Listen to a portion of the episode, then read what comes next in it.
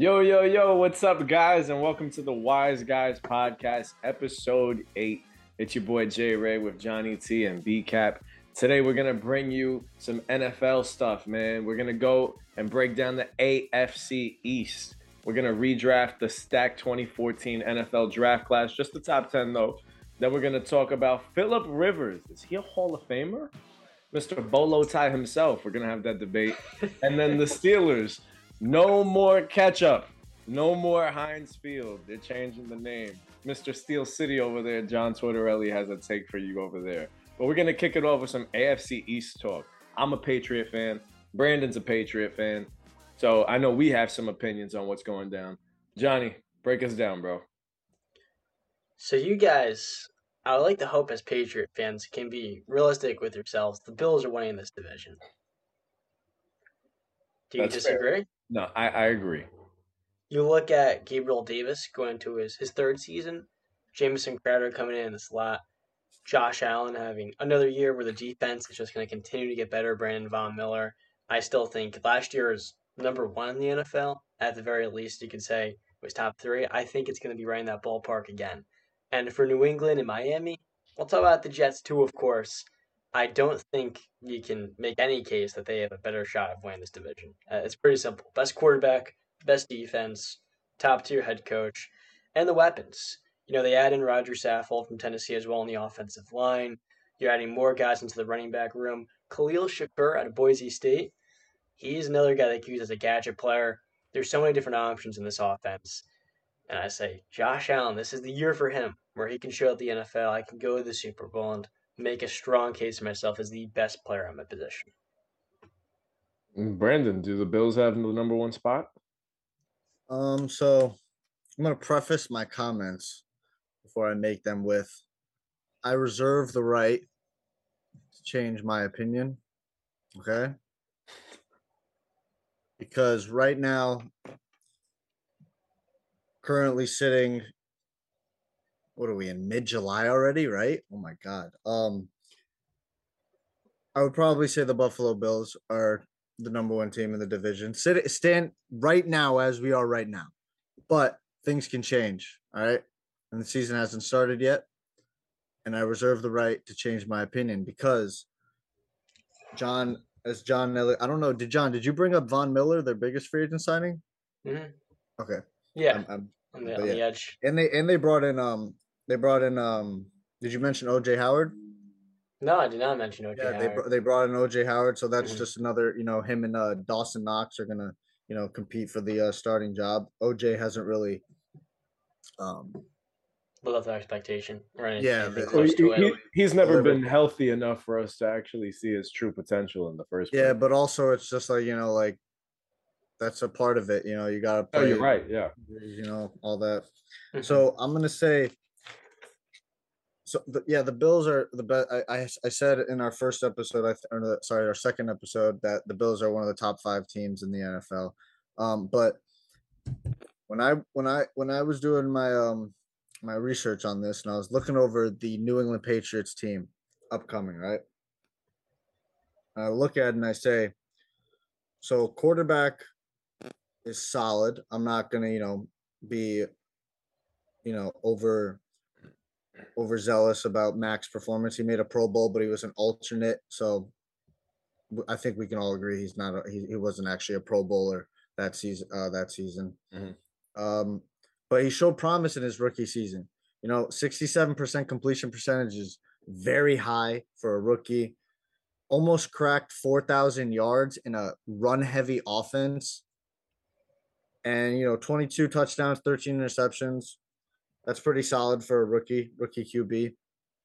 Uh, but I look at the running back core, and I mean, maybe it's my bias talking, but I think we have one of the deepest cores in the NFL. I think they're arguably up there, top five in the league. I mean, you got Damien Harris, who's the powerhouse. Rhamondre Stevenson was a sleeper in that draft last year, and he really showed up. He's he's had some uh some issues with the with the you know holding on to the rock, but that can be uh rectified. Uh, James, nobody's talking. James White's coming back off of injury, Mhm. and that's going to be huge for Mac Jones. James White was a security blanket for Tom Brady when he was there. He's going to be the same thing for Mac Jones. He's the best receiving back in the NFL, I believe.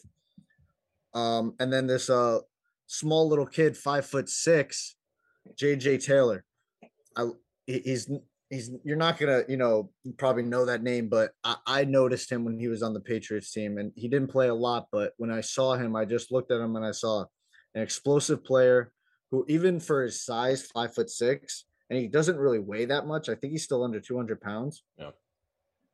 He really carries a load, and that low center of gravity, he's hard to bring down. So I really like the running back core, the receiving core. We could still use a number one receiver, but I like the depth. We just traded N'Keal Harry, so that experiment has been a massive failure in my opinion.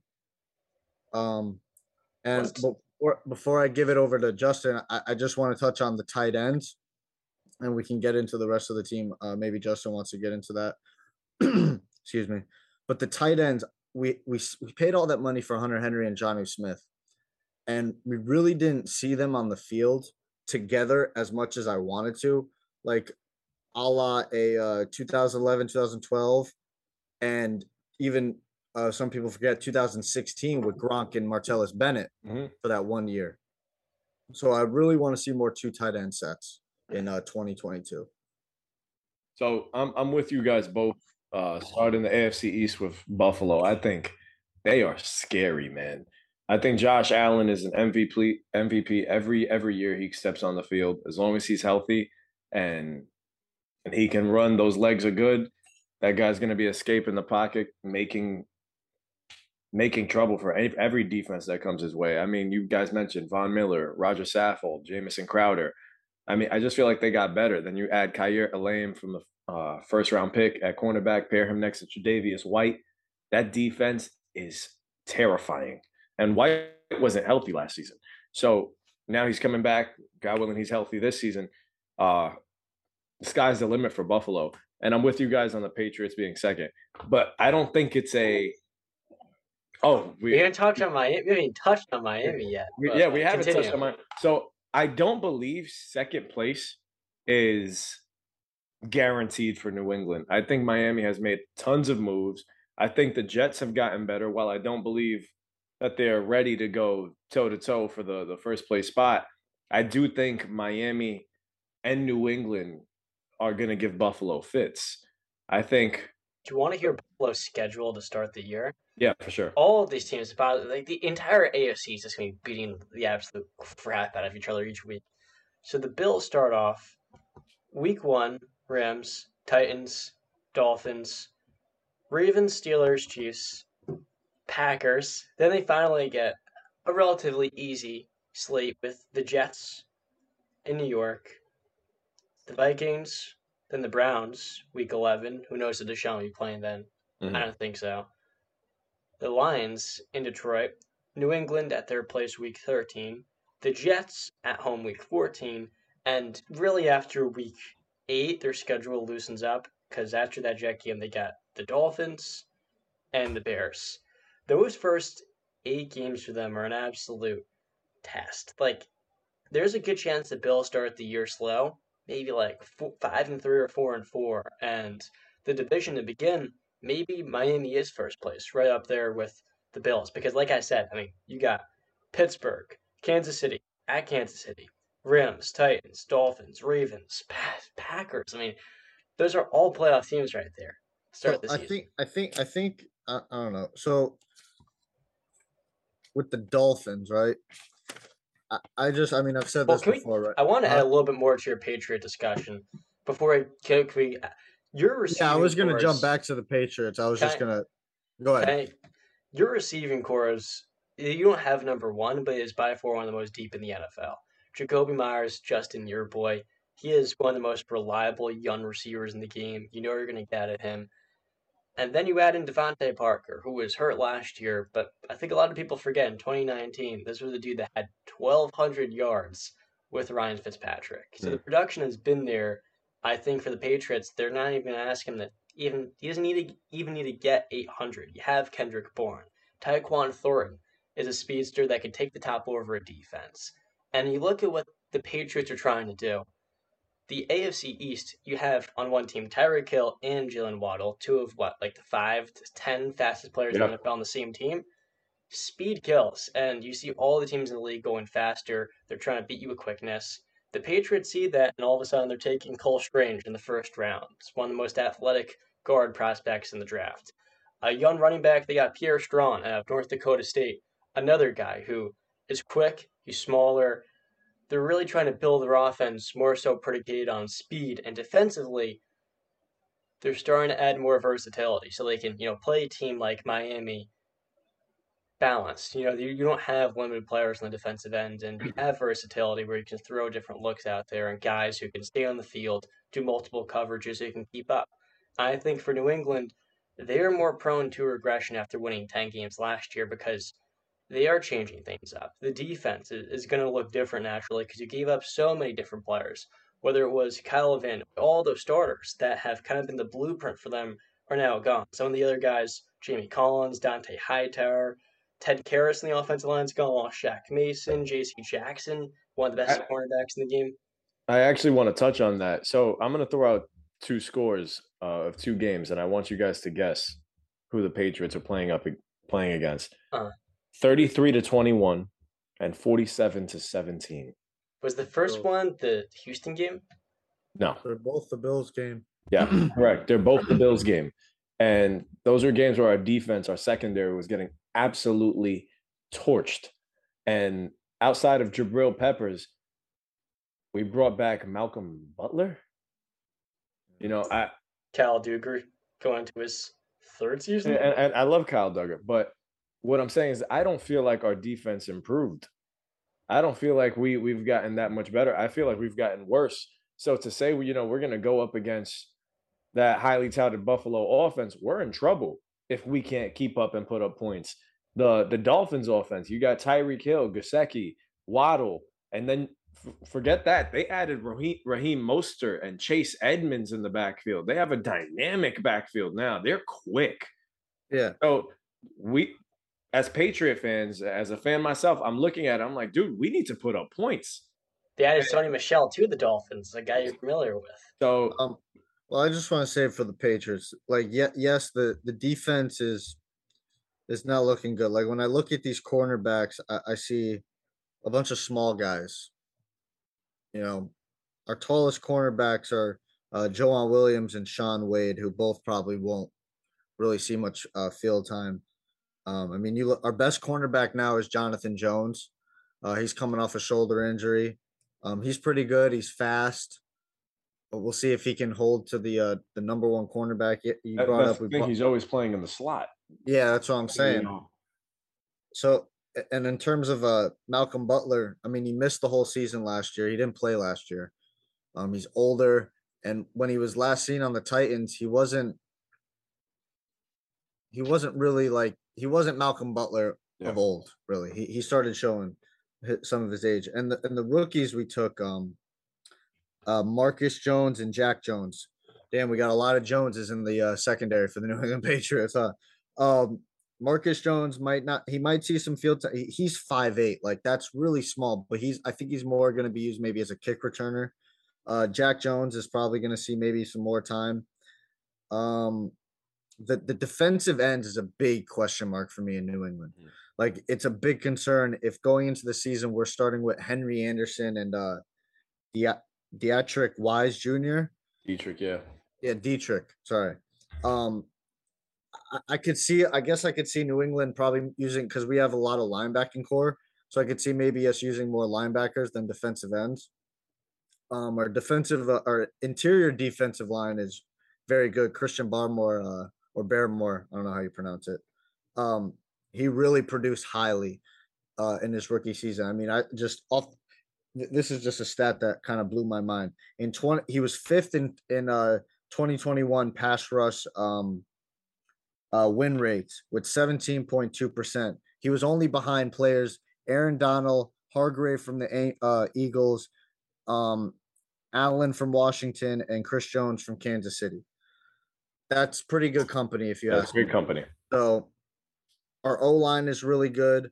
Cole Strange was a what like John touched on. He he was a little he was a reach though. A lot of people he, he was a big reach. Like he was more projected late second round, and that's a Belichick special. He does that a lot. So maybe he he can. I I I uh, liken back to um to the Logan Mankins uh um drafting. I mean I wasn't there, but what what I've heard about is that he was kind of a, a reach too in that draft. Um, and we saw how Logan Mankins mm-hmm. turned out. He, I think he might probably get into the Hall of Fame. He was a bona fide stud at the uh, guard position. I know it's not sexy, but he was very good protecting Tom. Um, you guys get to the Dolphins, right? And you name all the talent, and I'll agree, they have all the talent in the world. Okay, all the talent. You guys touched on already. Um, and that you guys forget uh Gesicki, a tight end, uh Raekwon Davis, um, Christian Wilkins, Xavier Howard, Byron Jones, all these guys. They got all the talent in the world. And they add they added um you guys touch on Edmonds, um, Mostert, and Tyreek, but they also added Terron Armstead from the Saints at tackle. Mm-hmm. They added Connor Williams, a guard from uh, um, uh, Dallas, and Melvin Ingram. So they got the talent, but but you can't. But this is goes back to the uh, the point that we were making to John when he was talking about his Steelers. I don't trust the quarterback. I don't trust his health, and I don't trust the consistent play. So if I don't trust the quarterback, then I can't trust your team. You want to know okay. also added to that? Oh, no, no. Who, who, else did they add? I'll, I'll jump in right after you. Cedric Wilson. He has consistently been another reliable receiver. And as your number three, playing off of Tyreek Hill and Jaylen Waddle going into a second season, I think that Dolphin receiving core. I asked you guys the other week which one's better, Philadelphia or Miami. I completely didn't realize it. I forgot that the, Dolphins signed Cedric was better than Quez Watkins, but mm-hmm. that is the best receiving core in the NFL. So I want to point out. So I know you said uh, you don't trust the quarterback, and while I understand the question surrounding Tua, but now that you add all these weapons around him, he's he's not asked to do too much. Literally, you can you can throw a a five yard slant, and that thing might go seventy five yards with the speed that's surrounded by him. With all this talent, why can't he make a jump quite like Jared Goff did when Sean McVay got in the fold? You know, why not? There, there, there's a. I mean, he could, right? I mean, that's what he was projected to be when he was coming mm-hmm. out of college. But the major concerns and why he he dropped was why the injury concerns. Yeah, health. And so, if you're not on the field, how can you been produce? on the field. Can we talk about his head coach, Mike McDaniel, and what he did in San Francisco? That might be the biggest addition that they had this offseason. He didn't call plays though. But here's the thing: you look at the way the 49ers utilize Deebo Samuel and their attack and style offensively, people make a big deal about Tua not being able to reach Tyreek Hill and all of these deep routes. The reality is Tyreek Hill is one of the five best receivers in football because he can do so much more. The blazing top end speed mm. to completely is blow by defense over the top. That's just like the the cherry on top. That's the knockout puncher Tyreek. He can do so much more. You throw him a simple slant route, he gets you an extra 8, 16, 24 yards. This is a guy who with McDaniel, he's one of the most labeled as one of the most brilliant offensive minds. You think to yourself, like, what better coach could you bring in than this exact guy who consistently in San Francisco got the most out of his weapons? And to me, Tyreek's better than Samuel. But he was he wasn't he wasn't calling plays though. That was the Kyle Shanahan offense. Yeah, but he was a part of that, and he's consistently not consistently, but he's been labeled as one of the top offensive minds in the NFL. I mean, we've seen was Nick Sirianni? I'm trying to think in, in Indianapolis, he wasn't calling plays, and look what he did his first year in Philadelphia. I'm I'm I'm I'm not buying it. I gotta see it. I gotta see. I gotta I gotta see it to believe it. Um, when he got signed, I know there was mass uproar of just like, who who the hell is this guy? Uh, so that's all I know is that's I NFL heard. fans' reactions, man. I mean, no, not NFL. How much fans, did that really say? NFL fans, not NFL fans. uh, major major network uh, television shows. Um, so I mean, he's got to prove it. I mean, you, you look at Tyreek. Literally said himself that this is Tua's prove it year. I mean, he quote and quote. So this is basically his last year, man. Just to show people what he's got. He he's basically saying, and what I said um, when we talked about the Dolphins uh, in a previous episode I don't see this as the the team saying we believe in Tua. I believe this is the front office saying, okay, show us that we were right. Prove to us you can do it. We gave you all we've got all the talent. Talent's not the problem anymore. Okay. So show us. And when you tell me that a concern for me is the quarterback and the head coach, I'm out. I'm out. Well, you know, I, I'm I'm with you on the fact that the quarterback's a concern. That's that's why Teddy Bridgewater is there as the backup. You don't you don't sign such a, a high caliber backup like that if you don't really trust your quarterback. But I, I don't know, man. I, I, I believe in Tua. I don't think he's a, a superstar quarterback at the position, but I do believe with the weapons he has, I think he has enough to just, you know, game manage his way to the playoffs. If that's not enough for them, but we'll see. Mike McDan- McDaniel's is a is supposed to be a great offensive mind. He's coming from the Shanahan tree, so may- maybe Miami has something. And Brown, your biggest concern to is the injuries. He played 13 games last season. Yeah, but he And was I always think- nicked up though. What's up? He was always nicked up. That's every quarterback, bro. How about your boy Baker? I mean, he's always nicked up as well. One thing or the other. Then he needs the cast as well. cuff. Well, it's always one thing with Baker. he has to be healthy. He has to have the cast. I look at Tua and I say he's one of the most accurate quarterbacks in the NFL, and he's what, 24 years old. He just had his first season as a starter, and he was almost leading the NFL in completion percentage. And you have to keep in mind last year's weapons and DeVante Parker and Will Fuller were both hurt. The, the offensive line was absolute garbage. It was arguably the worst pass protection in the entire NFL. Now is blindside and Terron Armstead. When he stays healthy, it's a big gift with him because health is kind of his caveat. One of the best tackles in the game. Connor Williams should be a consistent starter for them. You add in a guy that started four years in Dallas. And most importantly, you don't just get consistent weapons, you get top end speed. I said before they're the best receiving core in the NFL. Cincinnati has that, but I think Miami is a close second. You know, they don't. Cedric Wilson may not be Tyler Boyd per se, but I mean, you look at the speed of all those guys. That is what's going to allow Tua to get comfortable and cozy in that that Shanahan style offense. I think that's where the game is trending. And you look at all these offensive coordinators, a lot of them don't call plays, dude. I mean, I don't think that should just write off a, a coaching candidate. Sure, we got to see him coach and see how they look, of course. That's what matters most. But I don't think it's right to say, oh, this guy isn't deserving of the job because he didn't call plays. Eric Bieniemy, you know, he hasn't been hired by teams. People make a big deal about him not calling the Chiefs plays. Well, I mean, he's got Andy Reid right there. Now, when we talk about these teams' schedules in the division, it's kind of insane how they're like. You look at three playoff teams between the Patriots, Bills, and the Dolphins. There's just no way all three of them are making the postseason.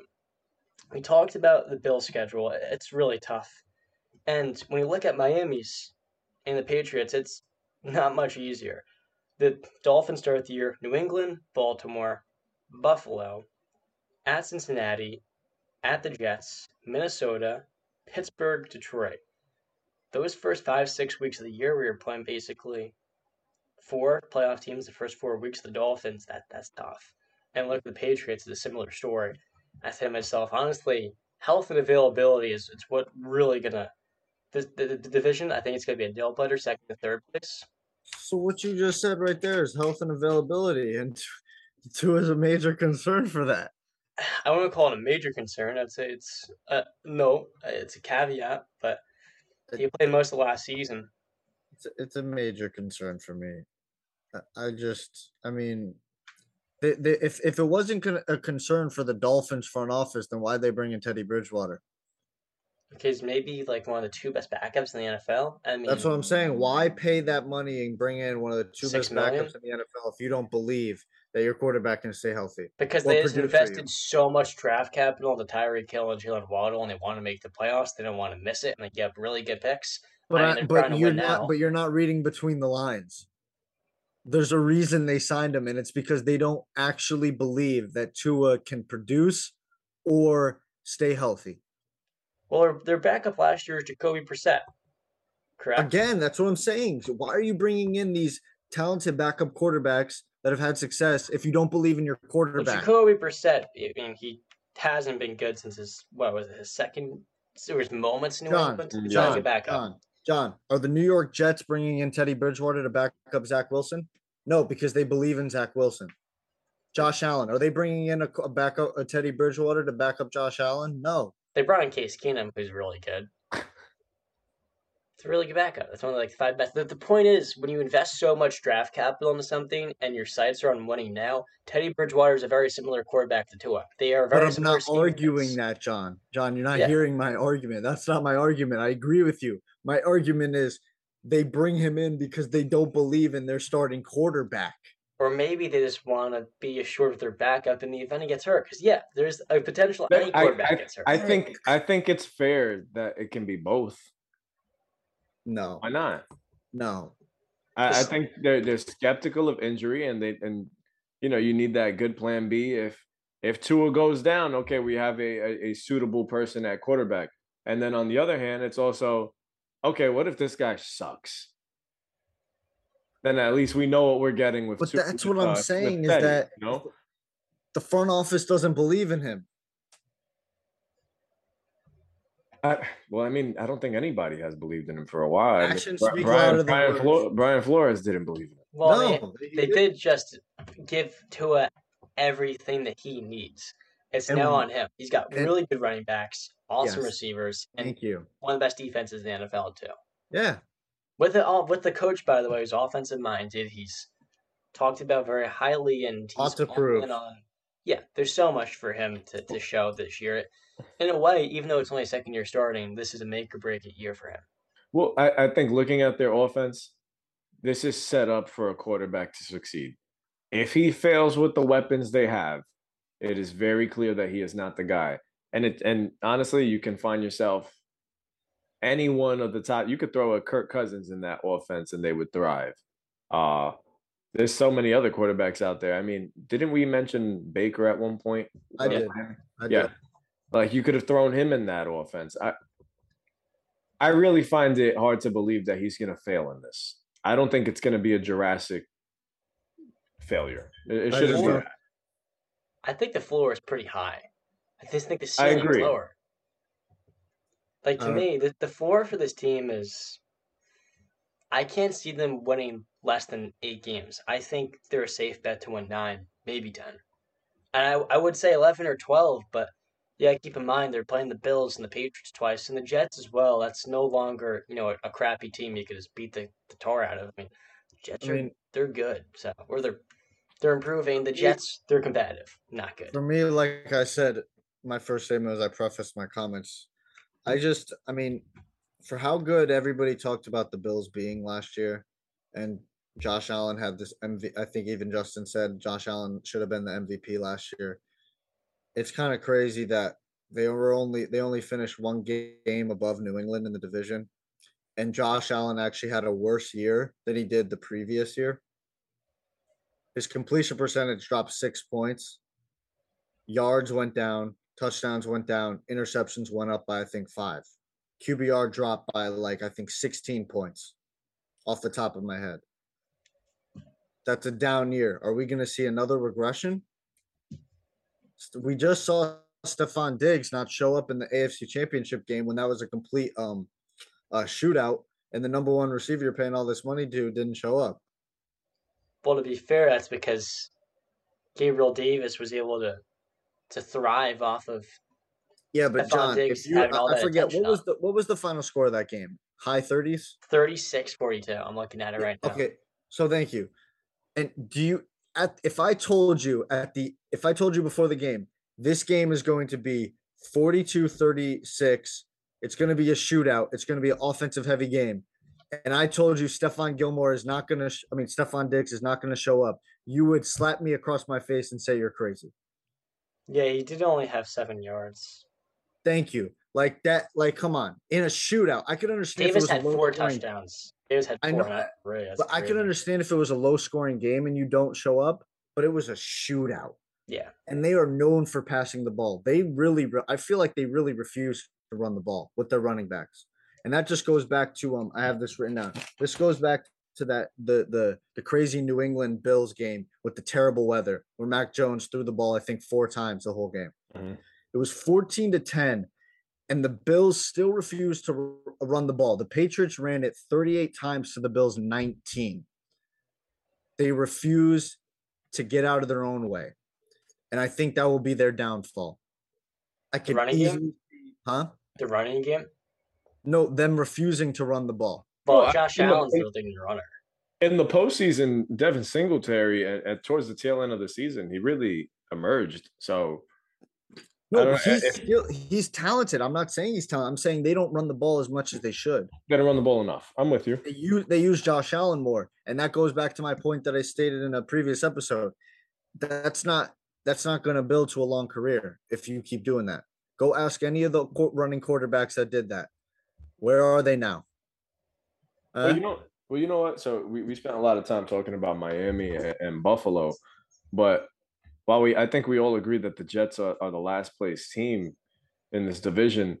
I do think they made some massive improvements in the offseason. I think they they had a big time draft, three first round picks.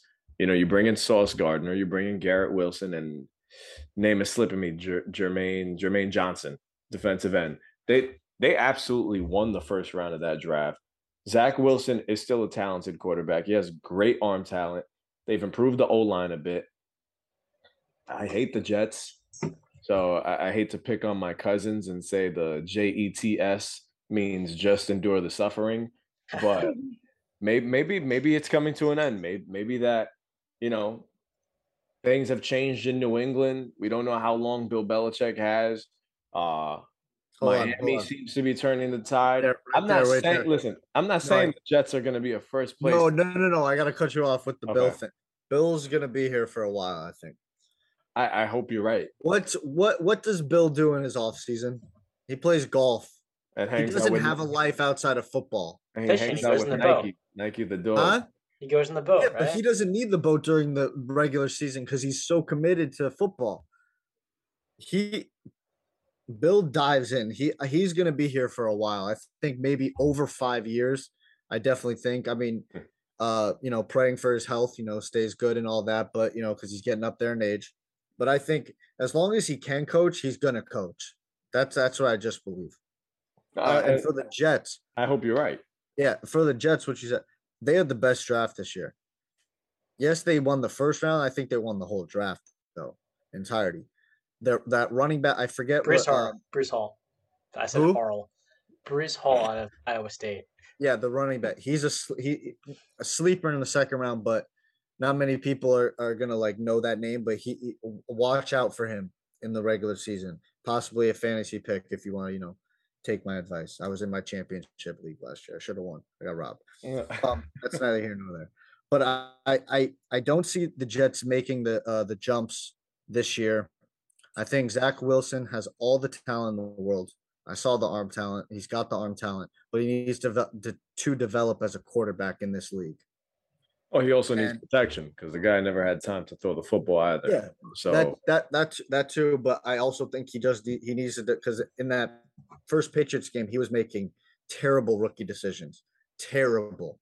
So he The 'cause receivers he also trust- weren't catching the ball too, which didn't help him. Yes, I, I- I was actually also- at that game. he I know he trusts his arm way too much, and that can get him in trouble a little bit. As we can see Oh my with Pat, God. with uh, Patrick Mahomes a little bit. I mean, yeah, you can say this was a down season, but he still had a great season. But you saw some uh, uh some errors he was making, and it's because he trusts his arm a lot. And when you do that and you don't focus on the fundamentals, you start to learn, like Patrick Mahomes did later in the year, fundamentals are are better than you know insane arm talent and doing no looks and closing your eyes and throwing at your left hand and whatever. But I, I think the young talent has a lot to prove in uh, New York. They got some good veterans, but there's no real game changer. So I just don't see the jump uh, this year Well- or really in the near future right now. You don't I think Gary do- Wilson? Oh, You go for it. that, that's what I was gonna say. I, I think Garrett Wilson combined with Elijah Moore, and now he has a security blanket and CJ Uzomah. You add those running backs. I I don't know, man. I I, I just I hate Uh, to say it, but I, I really do think the Jets have a The nice offensive young line is core. Yeah, bad the, in- the offensive line is so is so much better. Laken Tomlinson from San Francisco. Ugh, They drafted Alijah Vera Tucker last year at guard. Yeah, I I so. Becton will be healthy. The offensive line's being filled out. Last year, he had a ten percent sack rate. The only quarterbacks, or the only quarterback with a higher one, was Justin Fields, who played only half the season. That is insane. And you look at what the offensive line is becoming. I say to myself, it's it's going to be solid. You have two legitimate backs in Breece Hall and Michael Carter. Where I, I think Breece, all the scouting reports say he can be three down back. But with Michael Carter, he showed last year he can be one of the most dynamic receiving bats. He can take it as a runner. There's so many weapons for Zach.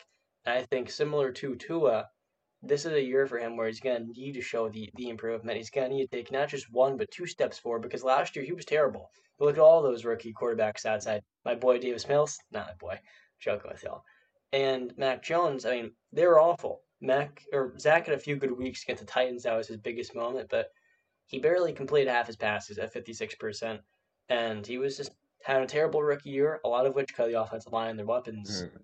Corey Davis and Elijah Moore were both hurt, both on IR to end the season. But he has a lot to, to learn from last year. I think he can take that, and with, with all the new weapons coming in, maybe Denzel Mims can show some progression. He's kind of in the uh, N'Keal Harry camp of receivers currently. There's so many different options for this Jets offense, and I feel really good about it, even with Corey Davis being healthy. And Garrett Wilson, man, I think that was a pretty darn good pick. Yeah, no, the AFC East, I think we're going to have a way different conversation about the outlook of this division come next year. Yeah, in 2023. It really does depend on, I think, the two most important people deciding that one, Zach Wilson, and two, Tua. Maybe call me crazy. Maybe the third is the Patriots QB being Fox. Yeah, I, I, was gonna say Mac Jones. Yeah, I do think if he takes a huge, if he takes a big next step, I mean, I know a lot of a lot of players, whether it's in any sport, you know, they go through that sophomore slump. And and that's what I'm worried about. Do we have enough, you know, who's the clear offensive mind up in New England?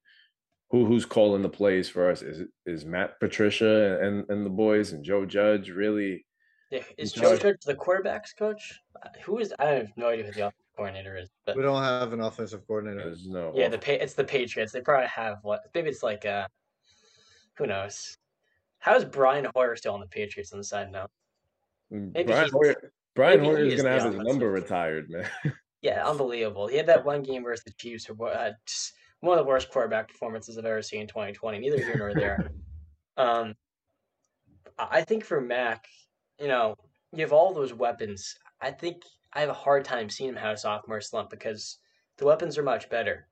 I think for Zach, I wouldn't be surprised if he has a better year though than the Mac this year just because he's going to have the healthy weapons. The mm. offensive line will be much improved. And like, what if Zach Wilson is actually good this season? Like he was terrible last year. What if he's like solid and he has some weeks where he throws to 300 yards and doesn't have more than one turnover? This Jets team could win seven or eight games. I don't think that's out of the realm possibility at all. So they'll be in. They'll be in their games. I don't think they'll win seven to eight games, but they'll be in them. They'll be there.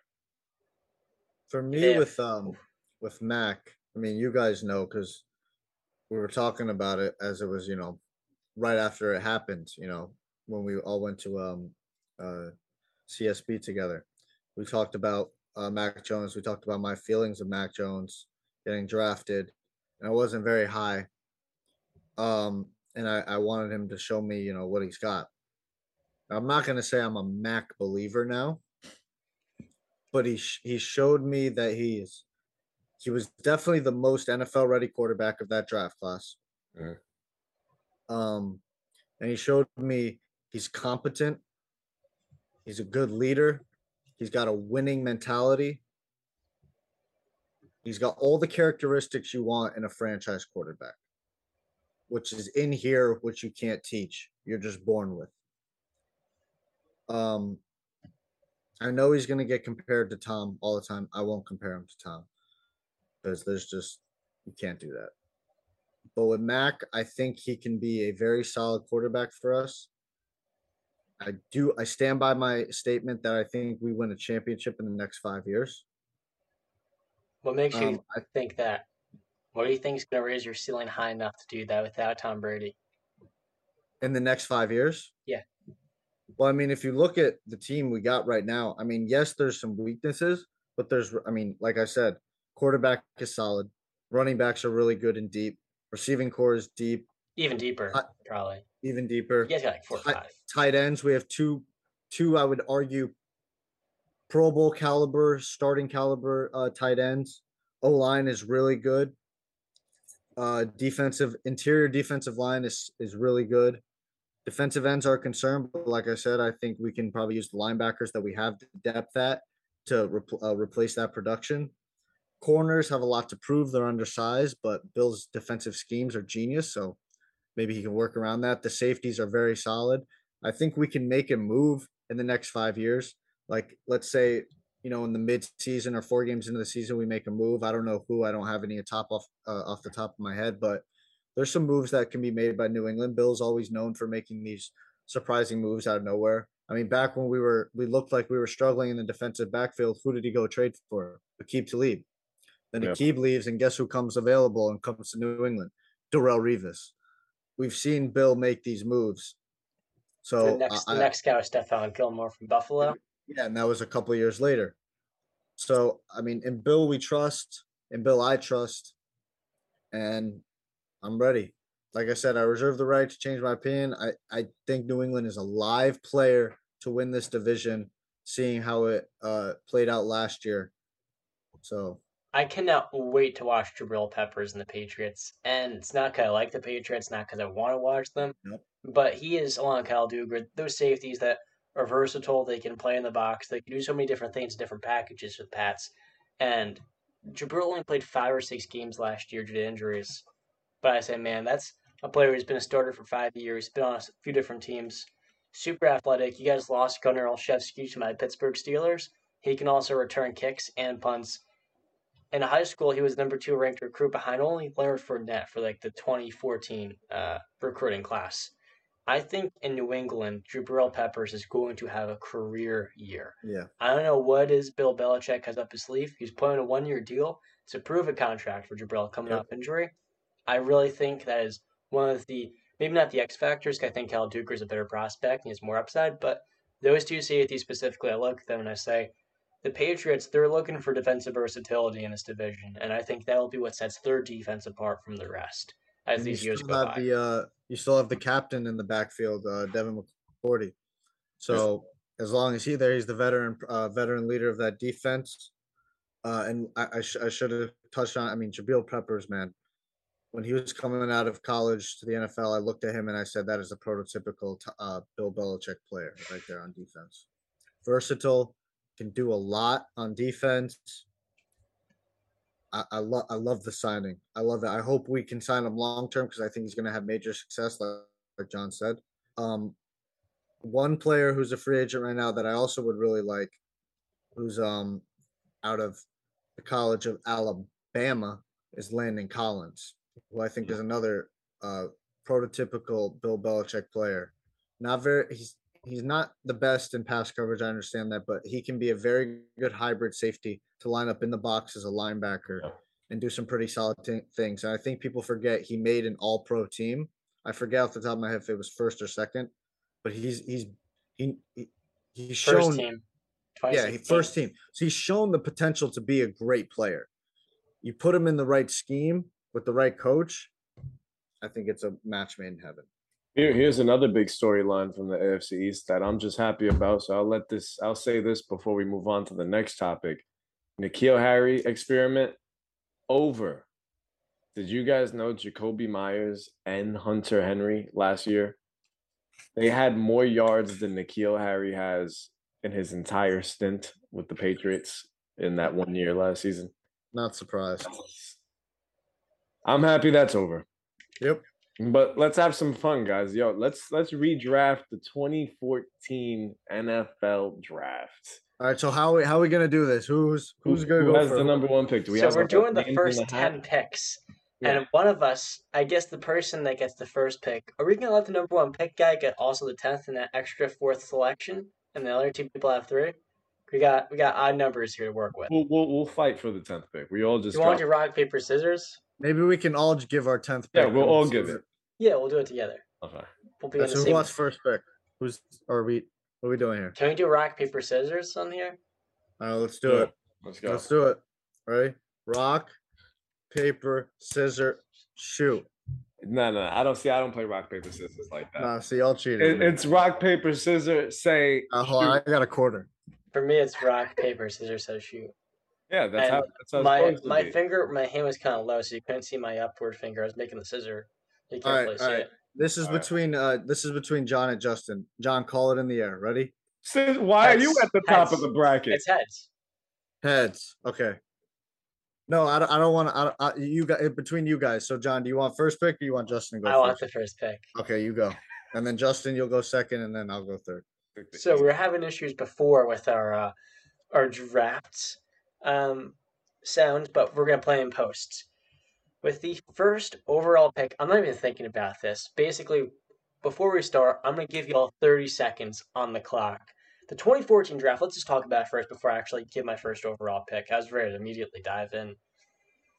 This class was definitely very strange, like any draft class, but it was also absolutely stacked at the top. You have Aaron Donald, Jadeveon Clowney, the first overall pick. I mean, I think looking back now, it's kind of crazy. Donald went at pick 13 to the Rams. The Rams actually had a pick number two. That player is no longer in the NFL. And it's funny how the draft works. You can absolutely nail one selection, not even come close to sniffing the other one. Uh, there's also, this is one of the best receiving draft classes in recent memory. You have Davante Adams out of Fresno State, OBJ, Jarvis Landry, both out of LSU, Mike Evans, made Johnny Manziel first round pick. He- He's my boy, I gotta be honest. Allen Robinson, Brandin Cooks, Martavis Bryant, Kelvin Benjamin, Sammy Watkins. I mean, this was an absolutely loaded class at the receiver position. Anything else you guys would like to add? Any players, any notes before we jump right on in? I'll give top 10 picks. You mentioned Kelvin Benjamin. That's a name that I remember after his first season. I was like, man, this guy's gonna explode with Cam Newton, and it exploded, but not in the Oh, good, yeah. way. not in the good way. A little beef. What a shame, man. The kid, the kid had so much talent too. All right, we'll keep going. Start it off, Johnny boy. But so let me read off the picks. The first overall pick, the Texans, they took Jadeveon Clowney. The second pick from Washington, I think it was the the RG three trade. The St. Louis Rams took Greg Robinson. The third pick, the Jaguars took Blake Bortles at of UCF. Nice pick. With the fourth overall pick, the Bills using the Brown selection, who moved from number four to number nine. The Bills selected Sammy Watkins at Clemson. Yeah. With the fifth pick, the Rams took Khalil Mack out of Buffalo. Raiders. I said the Rams. With the fifth pick, the Raiders took Khalil Mack. The sixth pick, the Falcons took Jake Matthews, offensive tackle. Seventh pick, Tampa Bay went Mike Evans. Eighth, Cleveland they swapped with the with the Vikings, who had the eighth pick. They used it on Justin Gilbert, former Pittsburgh Steeler. Ninth overall pick, which was the Brown selection, the Minnesota Vikings took Anthony Barr. And with the last pick of the top 10, the Detroit Lions took Eric Ebron. As a Steeler fan, boy, am I glad I'm there. Have to watch play for my team again. Moving on. I had the first overall pick, John and Post. With the first overall pick in the 2014 NFL Draft, the Houston Texans select Aaron Donald out of the University of Pitt. That is so easy. No brainer. That's not. We're talking about a player who was an absolute killer at Pitt.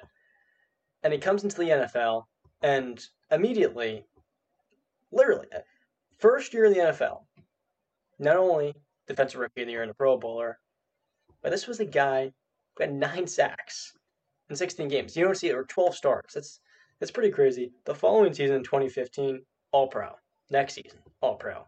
And the year since, he won Defensive Player of the Year in three of the next four seasons.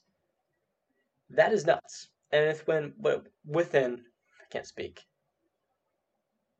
Within eight years, almost half of those seasons, he's won Defensive Player of the Year. Now, as a Steeler fan, I'll admit in 2020, it was very close between him and G- TJ Watt. I wasn't really sure who should have won. But let me tell you, man, when it comes to defensive tackles, this is the best one I have ever seen in my lifetime. He is just an absolute game changer in the middle, and like this is the Patrick Mahomes of defensive players. Back at CSB, we were talking to our boy Bert about it. In football, right now, eight years later, even at the age of 31 years old, I don't think there's a single defensive player who can shapeshift defense the way Aaron Donald can in the middle. And I still think going to his ninth year, this is the best defensive player in football. And that's with some of the best edge rushers we've ever seen. TJ Watt just tied Michael Strahan for the sacks record. Myles Garrett is another guy in his division who is just unstoppable.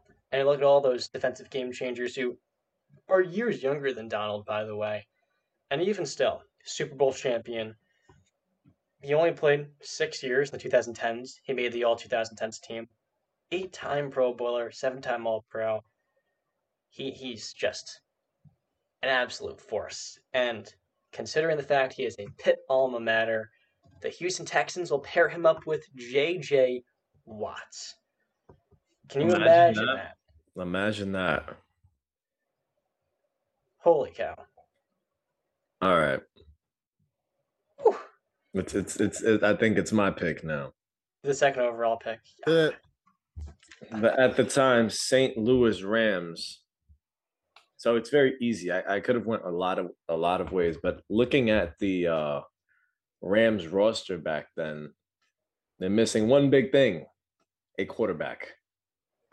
No, you're not. Oh my god, no, so it's not. I, I, have to. I have to jump.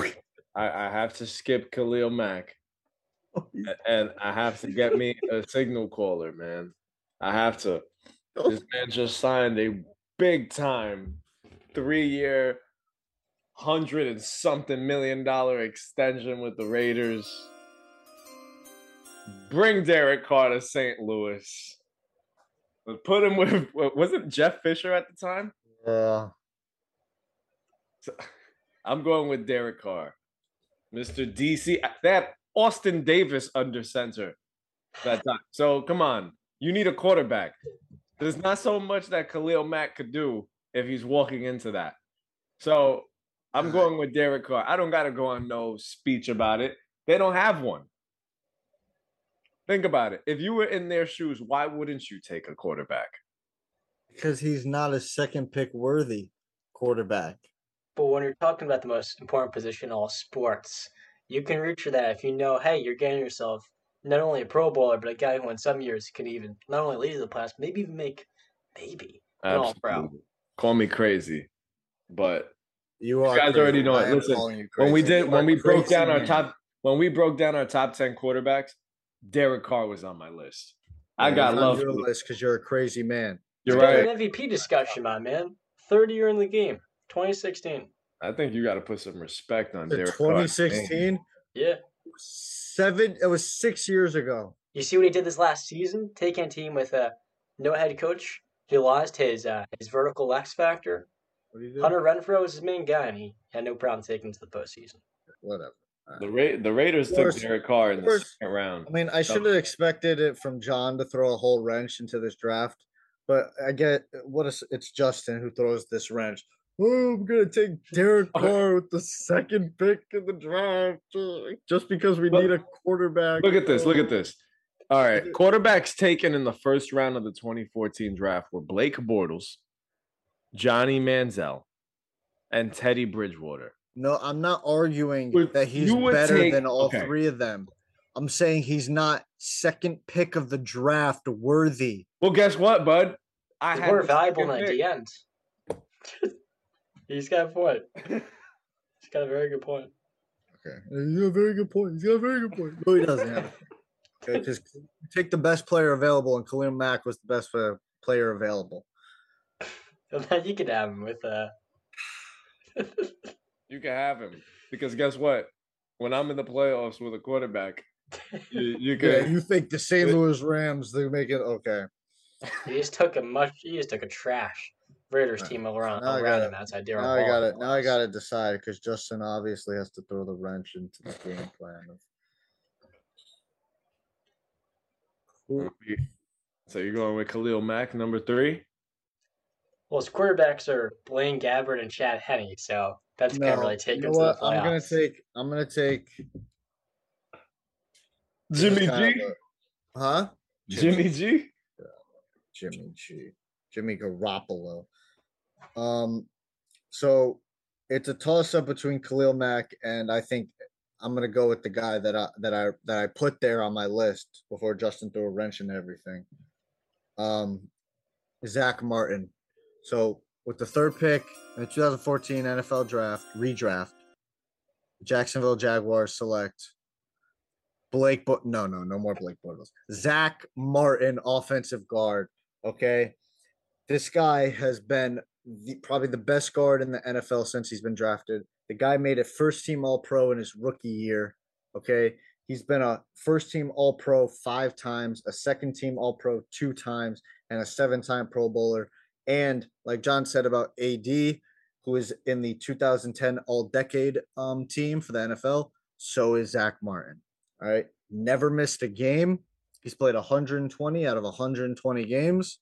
He's a bona fide Hall of Famer, probably first ballot. I'm going Zach Martin Okay. out of He really Notre was. Dame. I won't fight that. with with uh, Travis Frederick and some of those guys. He really was the the blueprint of that Cowboys offensive line. Yeah. Well, Jimmy G's got a lot of success in. uh, oh, okay. So with the fourth overall pick, I had the Buffalo Bills. I'm in a dilemma. So we just took EJ Manuel as a rookie. He couldn't even complete 60% of his passes. Kyle Orton, in fact, would actually start more games than him. And at the same time, we have just about no talent on our offense. And though the Bills were remarkably able to win some games this last season in 2013, whew, we really just need a franchise quarterback. No, you're not. He's not gonna do it. He's joking. He's he's desperately. Sure, we won six games. Doug Marrone's in the hot seat too. I mean, two years and the last two, or is, this was his first year, excuse me. But he's only got maybe one more year on the job. And who knows? At that point, maybe they had to, as an organization, scramble to a coach like Rex oh Ryan. my god, just get on with it. So- you don't you're not gonna say it. You're not. With the fourth overall pick in the 2014 NFL redraft, the Buffalo Bills are going with the Buffalo product himself, Khalil Mack. Thank you. Oh. We know one thing for sure. It's that Jimmy G and Teddy Bridgewater are just a stopgap. They're they're a bridge. And the the opportunity to get a guy from Buffalo who is going to be an absolute wrecking ball on the edge for the next seven years. And we can really just build our defense around that. The offense is going to be hot trash. What are we going to do? Throw a quarterback into the mix when his, his only weapons are Sammy Watkins, a young Robert Woods, and Marquise Goodwin? I don't think so. We'll wait another year. We'll win, you know, seven games with Khalil Mack. We'll hire Rex Ryan. After a year with him, we'll find a, our, our, our proper head coach and the right quarterback. Right now, we're going with the best player available. And that wasn't Jimmy Garoppolo. Okay. So uh, I have now Oakland. Oakland is now on the clock, right? Going back Yep. back. Oakland is now on the clock.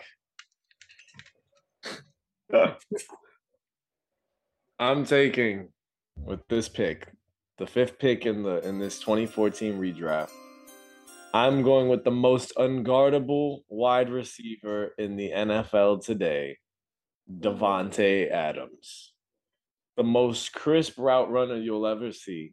The guy's open like 24 24 7 man. He's 7-eleven he's open all day.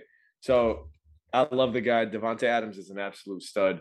He's uh if you're a fantasy player you know damn well you can always count on your points from this guy because he's always going to show up uh as long as him and 12 were were on the field they were balling together now i know this is a different story because i'm taking him in oakland and i already gave up derek carr to the st louis rams but I guess they'll find a quarterback to feed this guy the ball. So I've got a question for you. Between Matt Flynn, Green Bay product, Matt McGloin, and T- Terrell Pryor, which one of them is going to be throwing the football to him? Matt Flynn, baby. Yeah, he's Matt- really going to struggle, ain't he? Matt Flynn. Well, I mean, then we tank and then we go for the quarterback in 2015. Quarterback's a wide receiver. This is. Oh, jeez. I would have just. So, you know what? We'll trade back, but we can't really do that in this scenario. Maybe James White. All right, here we go. Here we go. Here we go. Number six. Number six. My boy Baker Mayfield. with the sixth pick in the 2014 NFL redraft, the Atlanta Falcons select. Oh God, I hope I can say his last name. Joel Bitonio, offensive guard out of Nevada. All right. Now, maybe some people might say, "Oh, there's some other better players that they're going to take," but I'm I'm going also off of listen. The Falcons that year they also took Jake Matthews, so they obviously were searching for the offensive guard because this is back when they were had the Super Bowl aspirations. They had the quarterback, they had the receivers, they had to now they were trying to project, uh, protect Matt Ryan, and I just think Joel um, Bitonio. Does anybody know how to say that? Am I saying that right? Yeah, you're saying it correct. Okay, Bitonio. It he's better than Jake Matthews. I mean, he he made a first team All Pro. He's been three times second team All Pro and a, a four time Pro Bowler. So you put that in there, I think he's instantly better than Jake Matthews. So I think that's kind of a, a no brainer for the Atlanta Falcons in, in, that in their current spot in 2014. Mm. Okay. Ooh, so uh, Buccaneers GM here. What's you guys take on Mike Glennon coming off of his rookie season? Mike Glennon wasn't bad in his rookie year. 59% completion percentage. Eh, 200 yards a game. It was pretty bad. I mean, from what I remember, he was kind of thrusted in an impossible position. Yeah. Yeah, they're going to be really bad. I'm starting to realize that right now. Oh, boy. Okay, so like, we're going to do we're going to do him a solid. Yep. Yep. We're going to build around him until we can ultimately get a top pick in the 2015 NFL draft, which doesn't really look uh, too much better with Marcus Mariota and Jameis Winston, but we're going to go offense here. You look at this team's receivers, and yeah, Vincent Jackson, may he rest in peace, mm-hmm. but he's at a stage in his career where it's really his last couple of seasons. And though he just had a thousand yards, he's already 31, turning 32. After him, we got Tim Wright, Tiquan Underwood, and Mike Williams. Yeah, so we need a receiver badly, and we're going to go with the best playmaker in this draft, Odell Beckham Jr. out of LSU, number seven overall. We need to get a guy who can make it easy for Mike Glennon, can just make plays and make this team exciting. And look at a guy that's going to be marketable. He's going to be a lot of fun for the fans, but he's also going to be an absolute stud when he comes into the league. Odell's first three years 1,300 yards, 1,450, 1,367. You don't see that every day. And I think you put him in a place where, hey, he's going to be our main man. He gets to learn from Vincent Jackson as well. Those two receivers. Tampa Bay has an electric playmaker at number seven.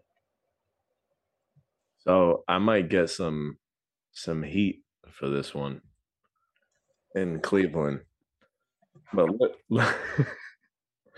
But looking at the roster, my quarterback is Brian Hoyer. Oh my God, please no. Listen, bro. He's not bad. He's a winner. He's a winner. I'm not. I'm not. I'm not just going best available, man. I'm. I'm. I'm looking for the my, the face of my franchise, and I gotta go with porn star Jimmy. Jimmy G, man. Jimmy oh, Yo, you need a quarterback under can we, center, baby. Can we boo this pick? it's a ter- you'd be a terrible GM. You'd be a terrible GM. We need a quarterback, man. What do you, what do you want? Dude, there's do? like 14 players I would take before okay. Jimmy G. You know what? You're right. But uh, if I'm going best available, fine. I'll erase the Jimmy G pick. Thank best you. available. But you can't I, do that now. You already made the pick. No, no, no. I didn't. I didn't submit the card to. Him. Oh, yes, you did. Yes, I, I, did not give him the no, card. No, there's a 10 second. There's a 10 second cutoff point. You passed that. You voted no, Jimmy G. Yeah, stick to your guns. You gotta stick to your guns. This is your pick. You went there. Right, Roger Goodell is already at the stage, bro. All right, I'm just gonna defend Jimmy G. Listen, Jimmy G with New England. He he stepped into a situation. He won. He walked into San Francisco. He stepped into that situation. He won and led them to a Super Bowl appearance. Uh, every every chance that he's been healthy, he's led his team to wins. He may not be the quarterback that's going to make the sexy play. Sure, he'll get under your skin sometimes and get you annoyed, but at the end of the day, he wins. And maybe it's just this infectious attitude that he brings, but his whenever he's in the under center, it seems like they're winning. He plays winning football. It, like I said, he's not Deshaun Watson, he's not Josh Allen, he's not Tom Brady, but if I can get me a quarterback that's going to win me some games, you take him. Wow. Did I do that okay? Did I Two defend him? wrenches. Just, just you threw two wrenches. I mean, you just He's gonna sink to the bottom of the ocean in Cleveland, let me tell you. well, at least we know Justin will never be an NFL GM. Wasn't Cleveland rumored to have wanted to trade for Jimmy Garoppolo when, when New England was shopping him? Well, I'm sure they would take any Wouldn't have taken him with the eighth overall pick. Um, Yeah. There are some pretty good. Like I passed up on Mike Evans, who's had a thousand yards in every single year of his career. To go. That's what I was gonna say. Is I think Tampa would have went with Mike Evans, just stuck with it because he's been so consistent and no injuries, no drama. He's just been standard of consistency. But you know, you want Odell. Um. Okay, so. Oh my God! Why do I have to suffer the wrenches being thrown into mine? But with the ninth pick in the 2014 NFL redraft, the Minnesota Vikings select Mike Evans, wide receiver. And like John just said before I, I made my pick, this man has played, let's see, one, two, three, four, five, six, seven, eight years, every year, a thousand yards. And one of those years, he only played 13 games and still had 1,100 yards. So think if he would have played three more games, he would have had probably his career year. I mean, um, second team All Pro, Super Bowl champion now, four time Pro Bowler. I think he's very underrated, actually. Um, he's just been a model of consistency. I mean, there's nothing you can. I mean, yeah, you can nitpick and say he's not the fastest receiver, but that's not the game he plays. He's a physical receiver. He goes and gets the ball. He makes the tough catches. So, I think the Minnesota Vikings would uh, be glad to welcome Mike Evans into their locker room. Now, like Davante and Mike Glennon, you know, or no, Davante and who? Odell. Odell, because he has Mike Glennon. Those quarterbacks are pretty trash, but you guys are familiar with this quarterback. Matt Cassel and Christian Ponder are throwing the football to Mike Evans. So I actually have a little bit more faith there, though it's, you know, next to none. Christian Ponder, he has a sick last name, so coming out of the 2011 draft, I was always a fan. Sick. Yeah, I was an eight year old kid at the time too. I mean, Matt Cassel, I mean, that's a veteran. He made a Pro Bowl a couple years before. Mike Mike Evans isn't going into an absolute dumpster fire for Mike Glennon, so that's all. Now at the tenth overall pick, we're we're working collaboratively here. Now I know Chester using this. He would he would dart to make um Gonna ruin it. make Teddy Bridgewater Yeah, the yeah, we Lions' should, we next should quarterback. select Johnny Manziel. I, I was thinking Let's Tom. Savage. I was thinking. Let- Let's go, Johnny Manziel. Let's just do it. So Let's do it. Lions, the Lions have Matthew Stafford, their franchise quarterback, obviously. And in 2014, yeah, I mean, he's been at this now for for a while. Uh, you know, they're coming off a seven to nine season, and obviously you have Calvin Johnson, you have Reggie Bush, but you say to yourself, do we just do everything we can to add a little bit more in here? Even Joique Bell, he got uh, over 100 or 1150 yards in the 2013 season. So they got receivers at the backfield too. But to me, I'm, I'm looking around. Nate Burleson's all number two. Can we add a little more talent there? We, we got Robinson on the board. Even Martavis Bryant. Can you imagine Martavis Bryant playing off of Calvin Johnson as number two? Matthew Stafford would be an awesome fit with him. Uh, I could also go Taylor Lewan at offensive tackle. I think that's a safe pick. Corey Linsley at center. Do you want to know who I would go with? Let's hear it. Mine, my pick, and I had him written down. He's still available, and is I think you said I, I looked at this team a little bit, and I just said, okay, so this was the year that Matt Stafford really had that really solid team around him. If you really look at, at the totality of the team, I mean, Mhm. on the D line alone, they had Ziggy Ansah, um, Nick Fairley, and then Ndamukong Suh in his prime, and probably some other couples that I'm forget, a couple people I'm forgetting. Glover a really solid team. So I think at this point they the, again just like the Atlanta Falcons, they're trying to protect their quarterback. So I would go. Um, I would have went offensive lineman, and I would have went uh Trai Turner. Hmm. You know, I would make Corey Linsley has just been so consistent through his career. Like Trai Turner, he he's been done the last two years. And while he was he came in immediately for what it was the Panthers Trai, and he was a Pro Bowler his first five to six seasons. Five years he he fought in the five. Yeah. Hmm. I We would just say I mean, but you Lewan. got to think you can't think like he's been he hasn't been good the last two seasons because this is 2014 we're talking about. So he would instantly be a plug-in player that would be producing for you at a Pro Bowl caliber le- level for five years. hmm Justin, would you go back up quarterback here with uh, Bridgewater? No, I was thinking uh, Tom Savage or Zach Mettenberger. No, but in all seriousness, all right, I don't know if this is a wrench to you guys, but I'm gonna go with a two-time Pro Bowler here. Uh, think of this guy at his best. I like Demarcus Lawrence. I mean, somebody that's Mm. gonna get to the quarterback, get the ball right back into Matt Stafford's hands, and, and just absolutely apply massive pressure on a quarterback. You throw that with Ndamukong Suh. I think that's that's scary, man. That would have been scary.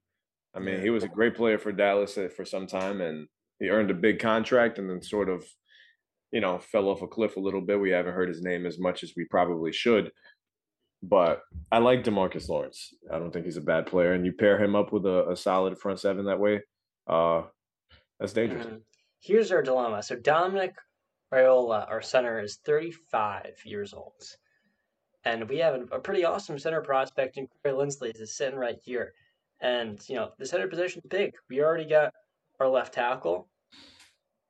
I, I think the move here, we got to go center. Because they got Riley Reiff, a young one. Larry Warford at right guard. Hmm. What do you think? They got Uh, Golden Tate on this team as well. I, I did not even mention, by the way, young Golden Tate. Because he I mean, would, I he I, think he would sign there. He would sign there, though. Yeah, he I was good. He was good with Detroit. O-line. Um, and the other reason I don't think I think D Law is a great player. I just think that they have a lot of talent on the D line for the Lions. So I think that would they would be they would look at and say, okay, we're we don't need any more talent there. Yes, it would be nice, but we should also share some love. And I think they really want to protect Matt Stafford. So, I mean, it, I mean, we could go um the center. I mean, it, it's not like I mean, you're splitting hairs here with Trai Turner and um uh Corey um L- Lindsay or Lindsley. Yeah. Yeah. I'm not mad at, Cor- at at taking the center. So, so what what you guys are telling me is that you've got you've disliked each and every one of my picks. Yeah, Okay. I think so. What was your? I'm trying to think. You took Besides Davante Davante wasn't Adams. bad. I mean, at least you Besides took Davante. Davante. Davante was solid. He just has no one to throw the ball to him. The other ones just I don't know what you're doing. I just think Linsley, you slot him right in at center, and that's a that's a big time position for Stafford. Plays a pretty good offensive line, and like I said, they're going to sign Golden Tate in a few weeks, or they already signed him at that point. Corey Linsley is number ten. So to recap, Aaron Donald went to the Texans first overall. Derek Carr at Fresno State number two the Rams. Number three, Zack Martin at Notre Dame. Number four, the product of Buffalo. Khalil Mack goes to the Bills. Number five, Davante Adams. Gonna have a really rough time playing in Oakland. Number six, Joel Bitonio. So the Falcons can Matt Ryan's protection. Number seven, Odell Beckham Jr. to play with Mike Glennon in Tampa Bay. Number eight, the, the Browns. They're sinking, and Jimmy Garoppolo is going right with them. Yeah. Um, It's such a Cleveland Browns pick, though. Too. to be honest, it's such a Cleveland. Of course, they were. I thought. yeah. For the ninth overall pick, the Vikings are taking Mike Evans, and tenth overall pick, the Lions will take Corey Linsley. Some players still left on the board: Taylor Lewan, Trai Turner, Jake Matthews, Charles Charles Leno, former seventh round pick, Clowney. Jadeveon Clowney, the newly retired Stephon Tuitt. But how about some of these linebackers? Ryan Shazier, C.J. Mosley, Anthony Barr, Christian CJ. Christian Kirksey. What's up? CJ, yeah, CJ. He would. He. I had him going to uh, Oakland in my list. I had him going to Oakland at the fifth pick. Mm-hmm. Yeah, there, this guy slipped. I think Shazier. The Steelers in this draft, they took Ryan Shazier in the first round. His career tragically ended shortly Yeah. on the field. Then the second round, they got Stephon Tuitt. He was consistently uh, one of the best defensive ends in the NFL. He uh, retired a few about a month a month ago.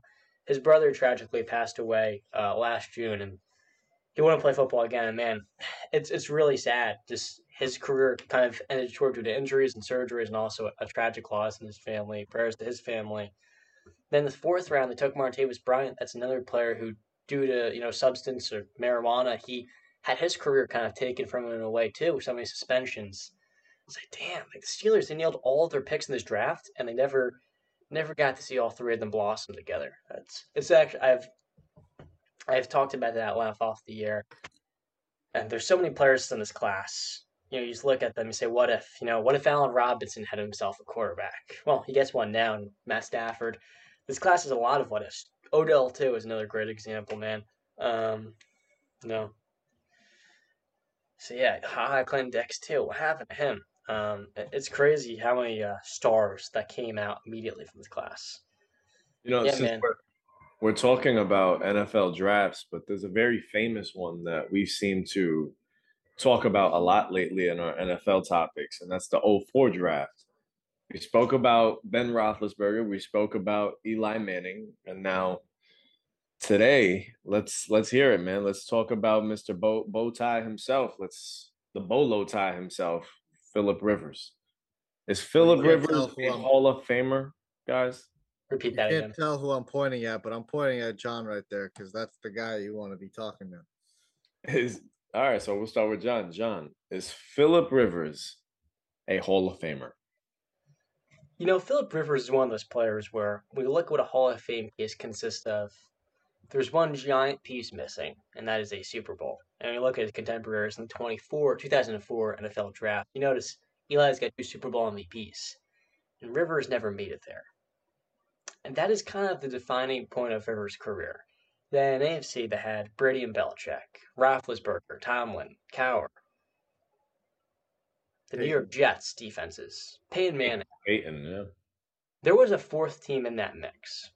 The And that was the San Diego Chargers. The Ravens had their moments too, but here's the, the unique thing about Philip Rivers' NFL career. It's the fact of how unique he was. Had a weird throwing motion. People had questions and concerns over it. And once you know, when he finished his career, he was top five in completions, passing yards, and passing touchdowns. Pretty impressive. And we look back at that class, Eli, one of the toughest quarterbacks ever. He had a streak of 210 straight starts. Ben, one of the toughest gunslingers of all time. You look at Philip Rivers, he is the definition of toughness. The guy tore his ACL partially and his MCL. The following week, he was playing in New England in the AFC Championship game. LaDainian Tomlinson was playing that week through injuries. Antonio Gates had turf toe. That entire team was basically all playing one leg that offense. And they didn't beat the Patriots that, that Sunday. But when you look at what toughness is, he personified it. And when you look at what the Chargers franchise was before he went there, Eli Manning was the first overall pick in that class. But he didn't want to play in San Diego.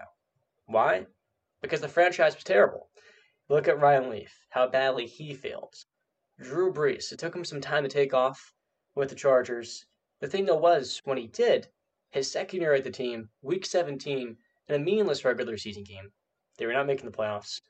Marty Schottenheimer starts him in a game to the, the second year quarterback in Philip, a former fourth overall pick out of Alabama, went to college in North Carolina. And Drew fumbles around their five yard line. He goes to dive on the pile to save the possession and a touchdown.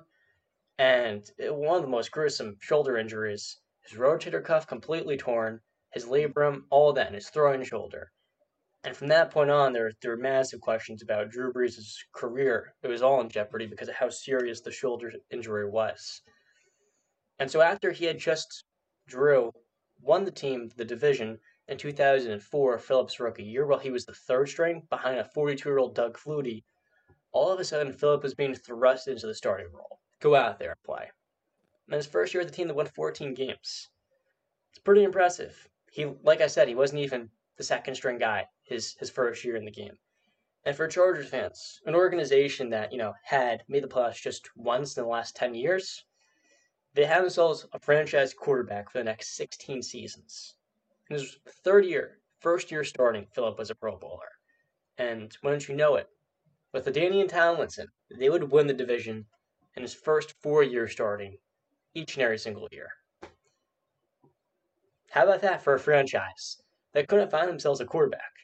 And when they finally did, they lose him. But he was a Pro Bowler in Drew Brees. And Philip Rivers not only filled his shoes admirably, but he made the franchise relevant. You can talk about maybe I said before he's top five in all those statistical categories. Oh, inflated stat totals. But this right here is a guy who has led the NFL in every passing measure completions, completion percentage, TDs, yards, yards per completion, yards per game, interceptions, and wins. He's done it all. He was top three in QBR four different times in his career. He's popped up in the MVP race multiple times. And like I said before, he only got to play with LaDainian Tomlinson for about three years of his prime, and each of those seasons they won the division. The fact of the matter is, until the age of 34 years old, Philip Rivers was one of the very best quarterbacks in the game.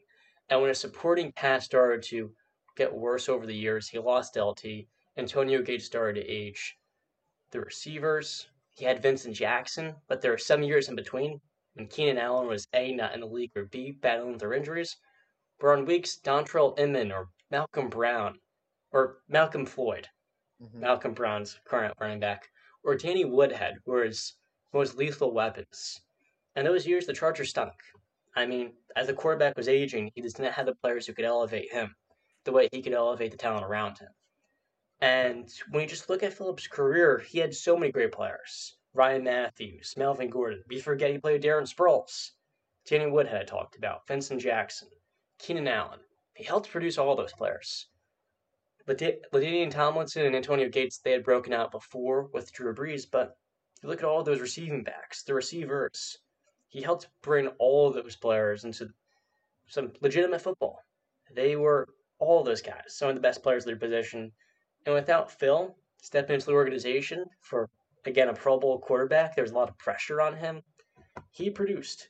And for an eight time Pro Bowler that has been one of the very best quarterbacks in the best generation at the position. I say to myself, he has the impact, he had the longevity, playing over 17 years, and most of all, he had the uniqueness in his game to be worthy of a Hall of Fame selection. And I'm saying to myself, if Dan Marino's in, Philip Rivers, it'll look funny if he doesn't make the Hall of Fame. It's not going to be in immediately. I think it's going to be down to the wire, but at some point, I think he will get in, and certainly he is deserving. Okay, fired away. Um, so I want to say first and foremost, I respect the hell out of Philip Rivers. I love Philip Rivers. Any given Sunday, I would take Philip Rivers as my starting quarterback because he's like like I said uh, previously about Mac Jones. He's a winner. He's a fighter, and like John said, he's one of the toughest guys to ever play this sport. I love the trash talk. I love the swagger, the confidence, borderline cockiness. I love it. Okay. To be a great player, you got to be cocky because you got to think you're great when everybody else doesn't. And I respect that. But again, like I've said before, this is the Hall of Fame, not the Hall of Very Good. If I were to rank that 2003 NFL draft, I would go Big Ben, Philip Rivers, Eli Manning in terms of quarterback talent. But if if I don't think Eli is is going to get in or I mean not is, I think he's going to get in. I don't believe he should be. Then I don't think I can't make the case Philip Rivers deserves to be in there. If Philip had the rings like Eli did, the two. He gets in. He gets yeah. in he gets in, especially if he's two time Super Bowl MVP as well. But he comes out no all pro, no all pros made, no MVPs like John said. Um, eight time Pro Bowler, very, very good. Comeback player of the year, greatest Chargers quarterback to ever play. Um, I mean, just for a second, let me speak on that 2003 draft. I mean, what a success for the steel your Steelers, the Giants, and the Chargers. I mean, you get three guys who are going to be your greatest uh, player at a at the most important position on the field in, in the in the entire history of those teams. So I mean, bravo. Um, the one thing I look at about Phil, I mean, obviously the no Super Bowls and MVPs and whatnot, but I I want to bring it to. I feel bad for Philip Rivers overall because, like John said, he went to a franchise that was just a epitome of dog crap. I mean, they were they were nothing for a long time. I mean, yes, in in the in the uh, the seventies or eighties with um Flutie and um that's so, so senior, yes, but for the majority of the Chargers history, they weren't anything special. And I feel bad for Philip because I look at his coaches that he's had.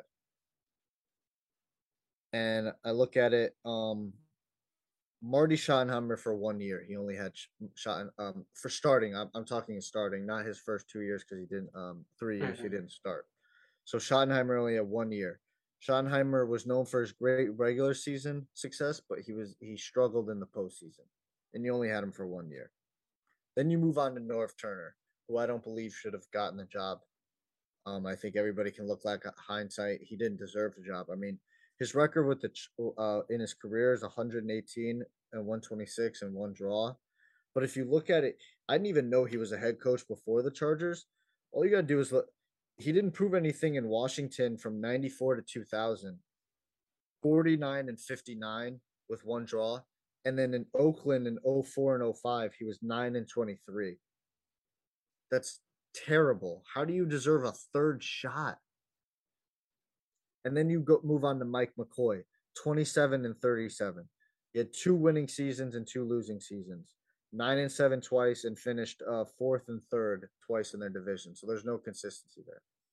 And then towards the end of his career with Anthony Lynn for three years, 26 and 22.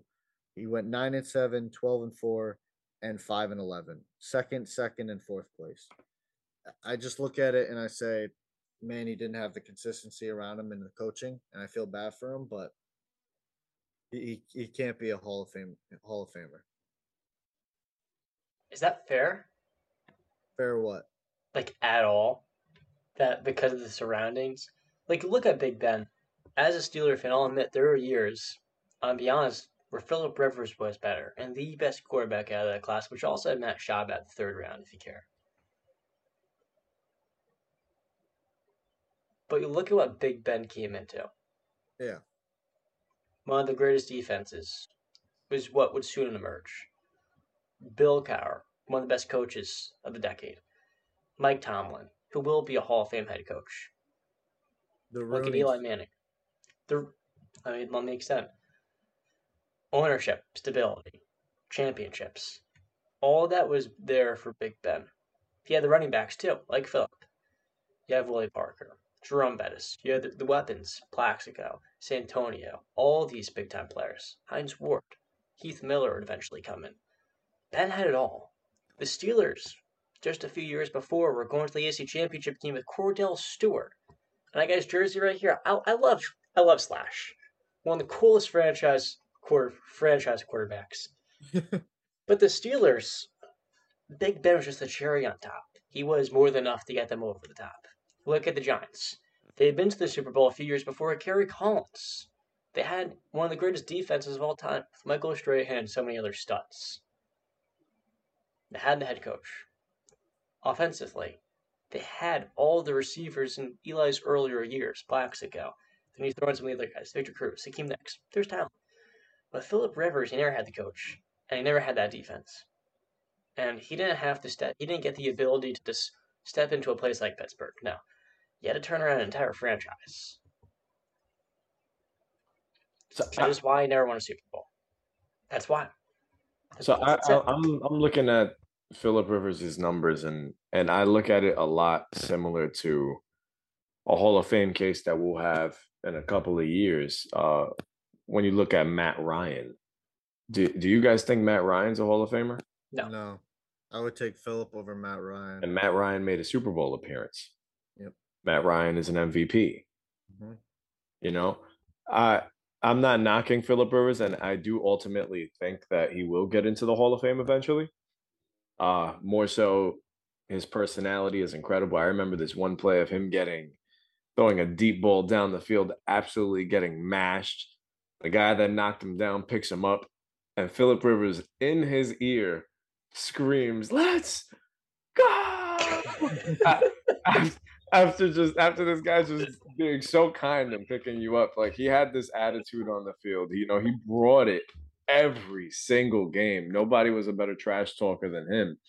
Uh, based on personality and you know just his attitude on and off the field, yeah, he's a Hall of Fame person. He's a Hall of Fame player. I think with his numbers, uh, like you mentioned, John, top five and a couple of statistics.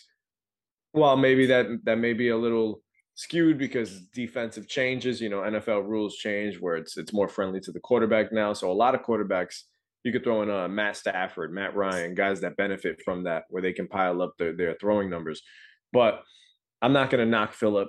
I, I think he played in probably one of the toughest times in AFC history when you're dealing with the two greatest quarterbacks of all time, much like Ben was with Peyton and Brady then you got to go up against Ray Lewis and Ed Reed in Baltimore and, the Steelers' tough defense, Polamalu and the boys.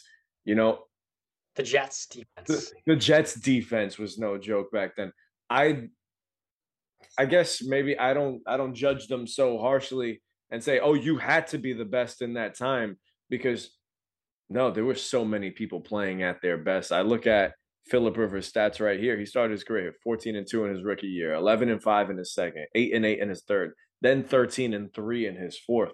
The guy was winning games, man. He he won games. It's just tough to overcome that.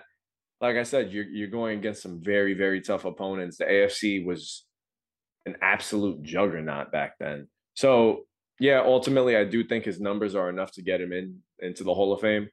Um, if you want to start talking about postseason and his Super Bowls, he should have won won one or at least advanced to one. Sure, but like I said, that AFC was no joke. I'm not going to be too hard on him. Eventually, he'll get in. I don't think he's a slam dunk. I think it'll take some time, but it's definitely worth arguing. Where, and and and if in the future you might be debating, okay, is Matt Stafford, Matt Ryan, or Philip Rivers who's more worthy of a Hall of Fame appearance? You know, I mean, before this year, Matt Stafford didn't have a Super Bowl. Now, now he does. So maybe, maybe he he takes the cake there. But only one Pro Bowl though. Philip's eight. Gee, so it, it's it's definitely going to be a debate. And I was actually having an argument over the weekend with another Steelers fan, um, about uh, my Big Ben take about not being a first ballot Hall of Famer, and it kind of morphed into a, a Philip River, uh, a little Philip Rivers debate too, and much more, like it usually does. But um, I, I said you can make you can make an argument that Philip Rivers is better than Big Ben. Now he, people called me crazy for that, but that's their opinion. Um, but I said if you put if push comes to shove, I would take Big Ben. Right.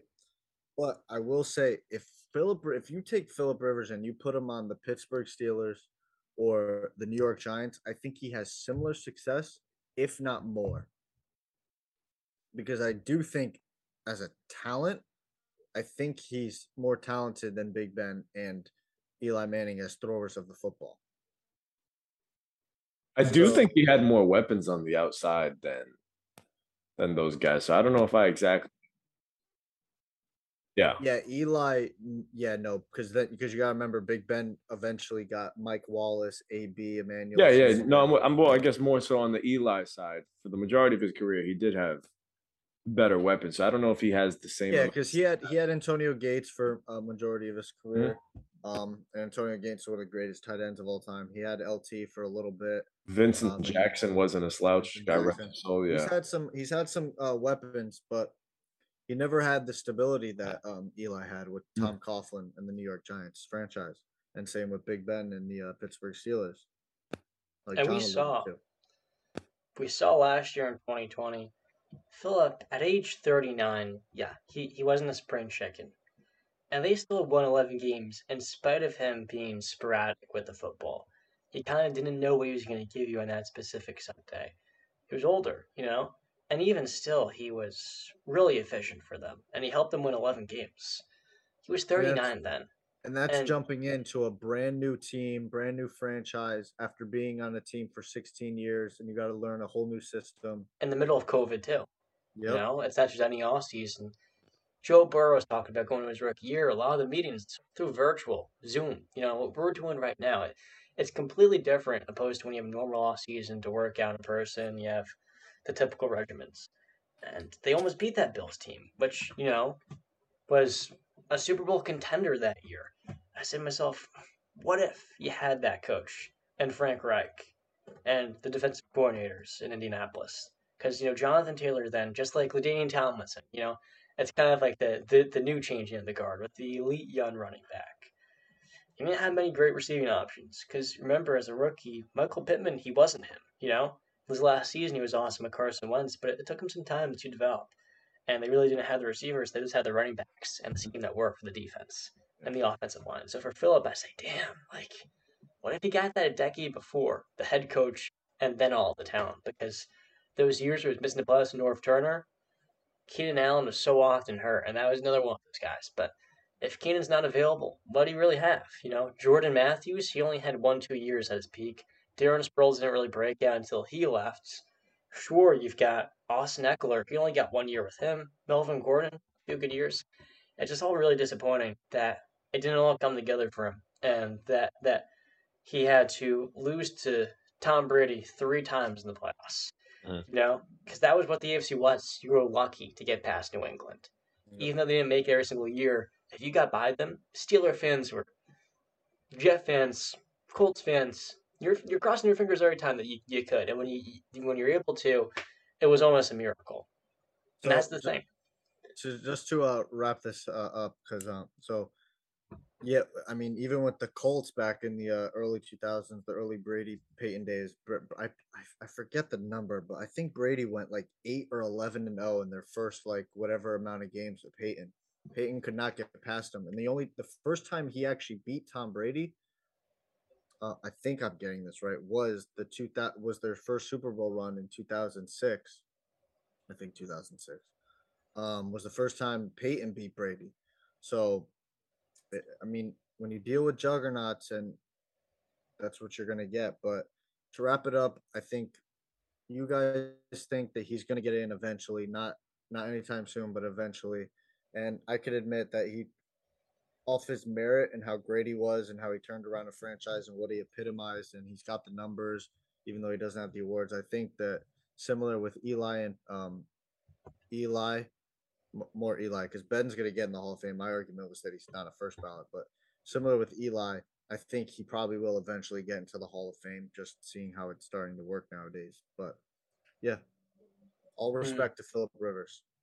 All respect.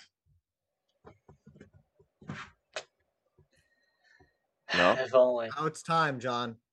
It's time for you. This this For the floor little- is John's. The floor belongs to Mr. Steel City himself to talk about the the catch up stadium down in uh Pittsburgh. Take it away. we took a bathroom break before this, and I was considering grabbing the ketchup bottle. It would have been too emotional, man. It would have been way too emotional. You know, after all, they may not be getting rid of the ketchup bottle on the side of the stadium, but my heart is broken, guys. I, as a kid that grew up as a big time Steelers fan, you know, I'd always play Madden. Heinz Field in Pittsburgh, Pennsylvania. There was a ring to it well before I knew what even Heinz was and where it came from as a young kid. And the Steelers brand, you know, they're in Pennsylvania, but they're in Western PA. The stadium was a large part of that. They had the quarterback, that was the image of the team. They had it all. They had the stadium. And now after 20 years, stadium name is changing to this is the first and last time we're going to call it this. The Acrisure Stadium, a uh, Michigan insurance company, which is you know a little bit different than Heinz Ketchup in terms of uh, familiarity with Pittsburgh. That's neither here nor there. Ultimately, in life, it's it all comes down to business. It's like anything else in pro sports. And when it comes to naming rights contract for, for an NFL stadium, the Steelers they had the second lowest naming rights contract, the second least amount of dollars. When they signed their deal with Heinz in 2001, it was for $2.85 million annually, which in 2022 ranked 31st in the NFL. But with Acrisure, they offered over $10 million per year for the next, but whatever it is. I don't care. I don't want the stadium name to be Acrisure. They offered the Steelers 300, a 350, uh, 350% increase from the initial rate. And that right there allows the Steelers to continue building the museum. I forget the exact name of it, which is off to the side. And more importantly, it'll allow the Steelers to keep their stadium on the North Shore. I'm just really sad. You know, I I'll never call the stadium this ever. I, all all due respect to the company, you're really just people say Steelers fans will get over it, but every time I call it Heinz Field and they go Acrisure, Acrisure, I'm gonna cringe every single time because that's not what I know it as. And they're saying maybe they'll keep keep the ketchup bottles, the seats will stay, you know, the typical Steeler colors, all that good stuff. But not only is there not the same ring to it, but aesthetically, it's just eh, part part of as as a Steeler fan, it's all being stripped away from me. Ben is gone. Kevin Colbert's gone. Stadium name's gone, and you, you know we go through all these years of suffering. As you know, I'm someone that never got to see them win the Super Bowl. My first year watching the team was um, 2008. So the year after the Santonio Holmes catch in Super Bowl 43. And, you know, I never got to catch that. So for me, my entire time as a Steeler fan has just been disappointment and letdowns in the postseason. I never got to see them win a Super Bowl. I, I got to watch them lose to the Packers, which is, I'm not a Jet fan, so I could be really fortunate. But at least as a Jets fan, you know what you're signing yourself up for. Mm. As a Steeler fan, you're expecting the world because this is one of the, the, the best organizations in North American sports. And I'm just so sad. I get it, bro. If if Yank if Yankee Stadium ended up turning into Amazon Stadium, I would I would lose my mind. It'd be way think, worse than Amazon. I think you're feeling the same pain as uh, Lakers fans right now. Oh yeah. The Staples uh, Arena becoming uh, crypto, whatever the. This honestly might be worse. I don't know. I don't think so. But Staples Center, it, do, it doesn't represent Los Angeles the same way Heinz does Pittsburgh. Heinz is Pittsburgh, and they're named as some Michigan insurance company. I guess that's, and, plus the Lakers weren't playing in the Staples Center. I mean, they, they were in another arena, if I'm not mistaken, before with Kobe and Shaq. Kobe and Shaq weren't always in the Staples Center. So I guess you're right. You're right, John. This this yep. stings. So you know what? Before before we move on to trivia, can you share with us your experience at at Heinz Field? Yeah, I got to. Fortunately, yeah, this last year I went, and that was a whirlwind of a weekend for me as a Steeler fan. I never went to Heinz Field, and when I know it, it'd be the Steelers' second last game with it being known as Heinz. But, whoo, you know, every time they score a touchdown, they got like the ketchup bottles by the scoreboard. I don't remember exactly, but you know, catch up like the theme on like the outskirt. It's really cool, and you know, I'm sure that the color and the branding in the stadium will be similar, but this allows the Steelers to renovate what was, you know, one of the, the lowest or the cheapest deals in the NFL to all of a sudden renovate the stadium. And Field as it is, it's an, an awesome location. Like I'm from New Jersey. I compare it to MetLife, and MetLife is like down on the floor, like this water bottle is upside down. Field's up here, man. Amazing location. The tailgates there are way better because while it may be really cold, you're not going to watch crappy football when you're actually in the stadium. So there's a big, big difference there. Actually, something to look forward to. The tailgate isn't the best part. Steeler games are awesome. I mean, then again, I've only been to two stadiums. Let me tell you, man, all the people have been all of them, they say Pittsburgh, they've, they've got one of the best experiences as a fan. And, you know, just being able to go to a place where it's not just a stadium for football, but it's you know, oh, so much of it is just, frankly, in the football season. Starts with a T. I'm blanking on the word. I don't know. What did you say? I didn't hear you. I didn't The word that. starts with the letter T, not transportation. For some reason, that What are you referring tourist, tourism. to? There Tourist. you go. Okay. It's a tourist attraction. You know, you, you go in the stadium and people be holding signs. You know, I'm from this yay amount of miles away, Hawaii. A lot of New Jersey people would be holding the mm. signs at the, at the pro shop because there's Steeler fans all over. It's similar to Dallas where you got them everywhere because of the 70s dominance. All those people that are kids then are now parents now. So it's a tourist attraction. The tailgates were really fun, and the, the community of Steelers fandom. There was nothing like it in Big Ben's last home game versus the Baltimore Ravens. And let me tell you, watching him beat Lamar Jackson and then seeing Lamar slam his helmet on the sidelines, nothing felt better. It was one of the coolest things for me. Just watch us kick the Ravens at home. And frankly, it's an awesome stadium. I'm just never calling it that name ever. Well, at least the stadium is still there, and they're and they're keeping that same location. Certainly. You'll get over the name change yeah. when, the, when. Kenny Pickett is throwing dimes to Diontae Johnson. Until he gets traded to somewhere. Yeah. Let, let's jump right into trivia, man. Brandon, I heard you got two for us today. Let's do it. Brandon's revenge. All right, so I've got two. I got one kind of easy one and one pretty tough one. Cool. So we'll start with the easier one. So he was an both players I'll give you off the hit off the bat. Both are undrafted players. I have an undrafted one too. Uh-oh. This guy is an undrafted player from the 2013 draft.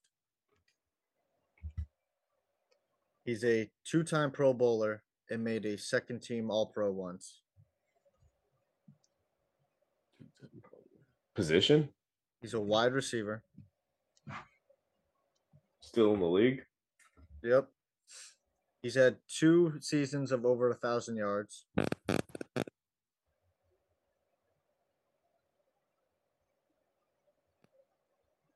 Plays for a team in the NFC North. Adam Thielen. Adam, Thi- yeah, I knew once I gave Oh. him NFC North. I didn't know he was 2013. Yeah, man. Yeah. that- I thought he was like a long 2015. time. No, Something like that. Wow. Okay. He's been in the league a while. Yeah, dude. I feel like it was only like five or six years to be Yeah. honest with you. All right. So I gave you the easy one, and once I said NFC North, I knew somebody was gonna get it. But here's here's here's the tough one. Here's the one that I'm like, okay, let's see what y'all got. Dig into your deep brains of football history. Mm-hmm. Undrafted player from 2004. Not in the league anymore. Retired in 2013. He's been on five different teams. He's a Super Bowl champion. Julian Edelman. No. 2004. He hasn't been. He, at, when was you? Like 2008. Yeah. No, he's like around 2009, I 2008, think. 2009, I think. um Super Bowl champ, three-time first team All Pro, Miles three-time Austin. Pro Bowl, huh? Three-time Mel- Pro Bowler. Miles Austin. No, Damn. Can we get a, a team or or division position? I won't give you position because that'll give it away. I think. Okay. Okay, so he played for the Packers, the Saints, Nick Collins. no, Damn the Texans, and one of John's rival teams, the Baltimore Ravens, and that's where he won the Super Bowl.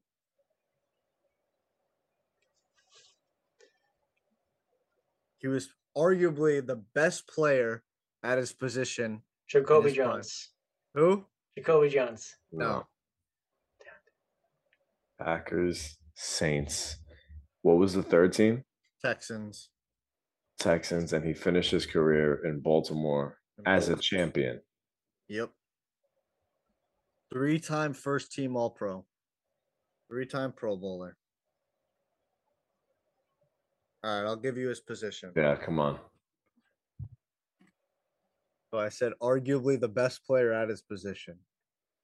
This is a forgotten position. This is a position nobody cares about anymore.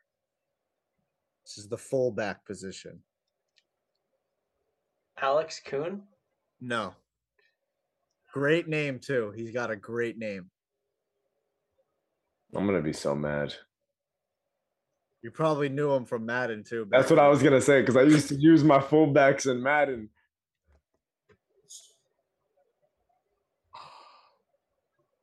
Who was the fullback on that Ravens team? That was 2012, dude. Holy cow. It wasn't Demarco. Okay, so he played on the Texans, the Yep, Packers. so he helped he helped block for Arian Foster in his 2010 breakout campaign. He was ra- this isn't going to help you, but this is a he was uh ranked 45th uh, player in the top uh 100 NFL players in 2011, and in 2012 he was ranked higher than Peyton Manning.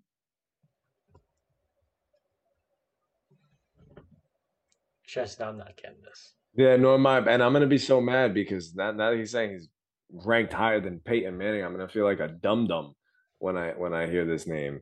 Just just hurry up, do it. Vonta Vonta Leach. oh, we're I ending this. guess. We're ending this. We're done. Good night. and and oh, that's it for Oh, episode eight of the Wise Guys podcast. I hate these trivia things. Please go follow us on our socials. Johnny T, you know all of them by heart. Let's go drop them for me. I can't speak. Vonta Leach. Ante Leach. I'm, I'm gonna Vonta- I'm gonna play Madden 13 today. Vonta tomorrow Leach? night. He's a major Uh. I'm gonna find it. I I gotta come up, I gotta come up with the trivia just to mess with you guys because I'm the one that always gets screwed up on these things. Yeah. How about next time I'm gonna drop some baseball trivia on you Nah, guys nah, it's okay. and, and then have you guys Jason Giambi. That's gonna be my guess. Jason Giambi. Jason Giambi. Oh um, man. We gotta put John on to those Jason Giambi phone calls to Mike Francesa. We gotta put you on, bro. I'm a big Moneyball guy. I know about Giambi. No, no, no, no, no. Look up Mike Francesa, Jason Giambi when you're free. Okay. Because for the people that are watching, John is never free. John is like full blown into this stuff, so he doesn't have time for for TV. Doesn't. Well, uh, I have to research the ins and outs of Vonta Leach's career so I don't forget. I got some more fullbacks too. in My back pocket. Johnny, d- do you have a, a trivia? I did, but I can't even speak at this point. Doesn't want it. This Can't do one's it now. actually pretty tough. Oh gosh. He's a forgotten player, but he's still in the NFL. You want to hear? I- If if I don't know it, I'm wrapping this damn episode up Yeah, right here. All right, let's yeah, go. I, it's gonna be tougher. Okay, so hmm. he is a wide receiver that was undrafted. What year? I think it was 2013. Might have been the class we just did a, a redraft on. 2014. Anyways, I'll give you that in a moment. This is a good one. He is out of Miami, Florida, and he has one 1,000 yard season to his name in the 2015 campaign. Now, these last two years, he was in the Dolphins, but due to injuries, he didn't appear for the team. Where he had that 1,000 yard season was playing next to Allen Robinson. Oh, Allen Hurns. Damn, I shouldn't have given that away. The Allen Robinson thing made it pretty obvious. I haven't heard that name in a while, man. You Yep. redeemed us, Justin. There we go, Brandon. Thank you. Thank you. Oh man, trivia. That's I'm gonna have to get on trivia You crack. gotta get a trivia question. Yeah, bro, just to mess with you guys. Get your Michael Hoomanawanui. That's not a You like that name, huh? no. I'll be I'll be prepared for your next fullback question. All right. But no, let's wrap it up, fellas. That'll do it. Wise guys, episode eight. Hope you guys enjoyed. Give us a like, follow us on our socials, follow us on our personal show, socials as well. Stay classy, guys. Peace. I'm not gonna.